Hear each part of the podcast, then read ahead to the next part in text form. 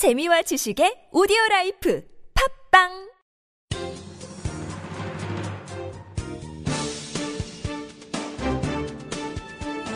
일간 사설 4월 17일 금요일 경향신문 사설. 언론 윤리 저버린 JTBC의 성완종 녹음 파일 공개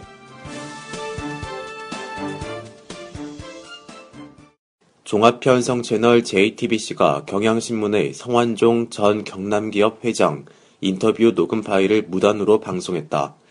경향신문의 동의를 구하지 않았고 입수 경로에 대한 구체적 설명도 없었다. 유족의 방송 중단 요구조차 거부하고 공개를 강행했다. 명백한 언론 윤리 위반으로 비판받아 마땅하다.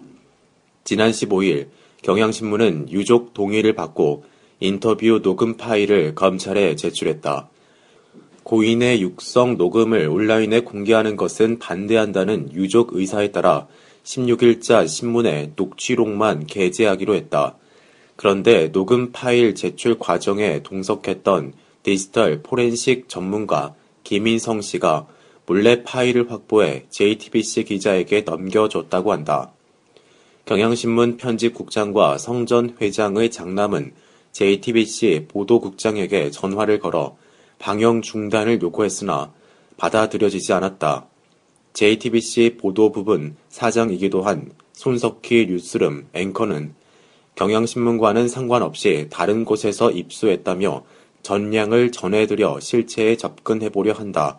시민의 알 권리와 관련된 부분이라고 밝혔다. 과연 이번 보도가 시민의 알 권리와 관련된 사안일까? 알 권리란 국민 개개인이 정치적, 사회적 현실에 대한 정보를 자유롭게 알 수 있는 권리, 혹은 이러한 정보에 접근할 수 있는 권리를 의미한다.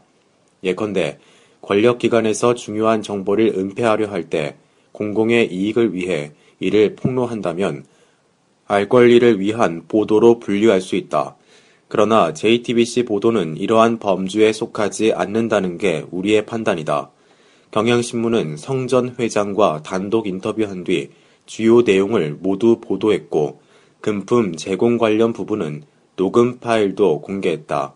녹취록 전문 공개도 이미 예고한 상태였다. JTBC가 경향신문보다 하루 먼저 내보낸다고 공익이 증대될 리 만무하다. 언론법 전문가인 심석태 SBS 기자는 남이 취재한 녹음 파일을 제3자를 통해 입수한 뒤 당사자 반대에도 불구하고 방송하는 것은 절도 행위라고 했다. 적확한 지적이라고 본다. JTBC는 세월호 참사 당시 단원고 학생들의 휴대전화 영상을 공개하며 유족의 심정을 배려한다는 점을 강조한 바 있다. 그런데 이번에는 유족의 방영 중단 요구를 묵살했다. 대중의 신뢰를 받아온 손 앵커의 이중 잣대가 민망하다. 다시 바라건대 JTBC의 성완종 녹음 파일 공개는 무분별한 속보 경쟁이거나 특종을 가로채기 위한 무리수일 뿐이다.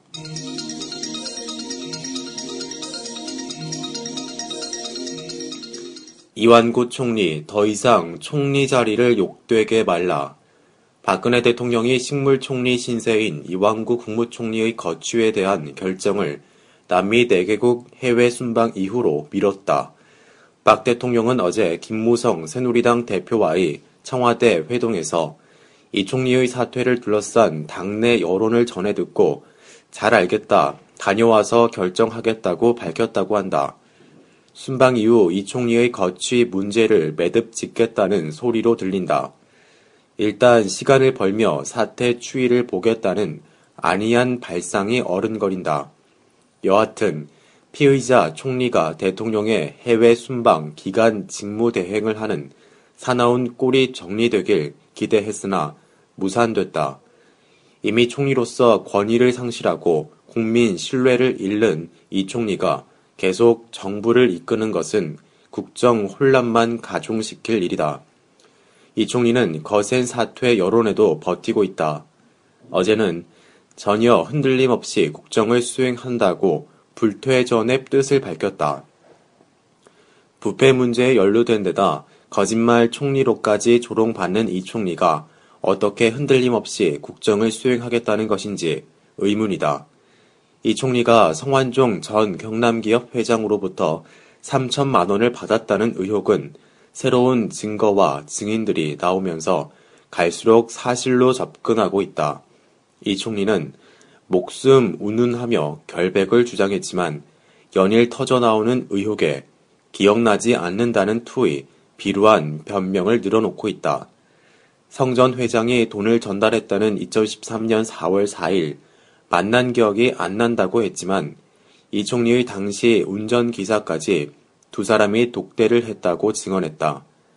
운전기사 증언까지 나오자 이 총리는 어제 국회 답변에서 알아보고 있다고 말꼬리를 내렸다. 앞서 성 전 회장과의 친분 관계, 지난 대선에서의 역할 등에 대해서도 거짓 해명과 말바꾸기를 반복했다.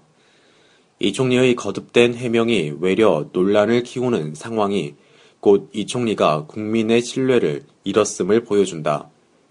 3천만 원 의혹의 실체적 진실과는 별개로 당장의 위기 모면에 급급해 거짓말을 밥 먹듯 하는 처신만으로도 총리로서 자격 상실이다.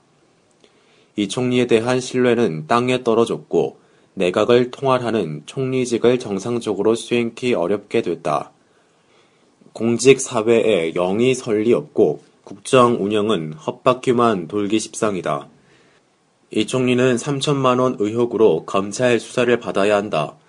법무부 장관을 지휘하는 총리가 직을 유지한 채 수사를 받는다면 어떤 결과가 나오더라도 국민이 납득하기 힘들 터다. 박 대통령은 김무성 대표와 회동해서 의혹 해소를 위해 어떤 조치도 할 수 있다고 했다. 총리직을 유지하며 수사를 받게 되면 의혹 해소에 아무 도움이 안 된다. 국정의 원활한 운영을 위해서도 공정한 수사를 위해서도 이 총리 스스로 검찰에 불려가기 전에 사퇴하는 것이 맞다.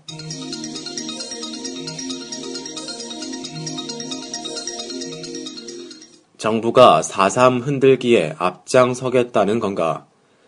행정자치부가 제주도 감사위원회에 지난 1일 제주 4.3 평화상을 받은 제일교포 작가 김석범 씨의 수상 경위를 감사할 것으로 의뢰했다.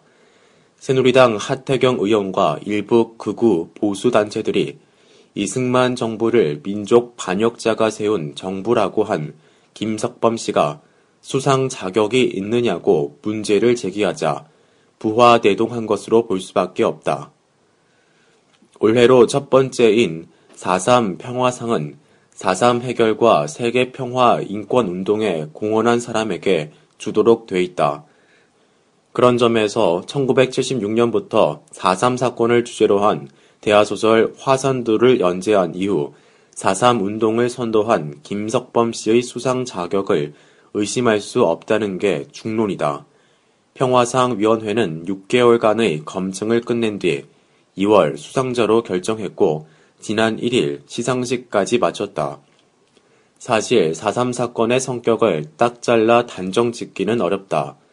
정부가 펴낸 4.3 사건 진상조사 보고서도 4.3 사건은 극히 복잡하고 다양한 원인이 착종돼 있어 하나의 요인으로 설명할 수 없다는 결론을 내렸다.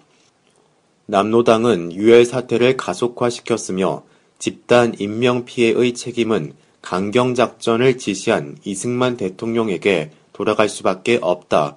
라고 언급했다.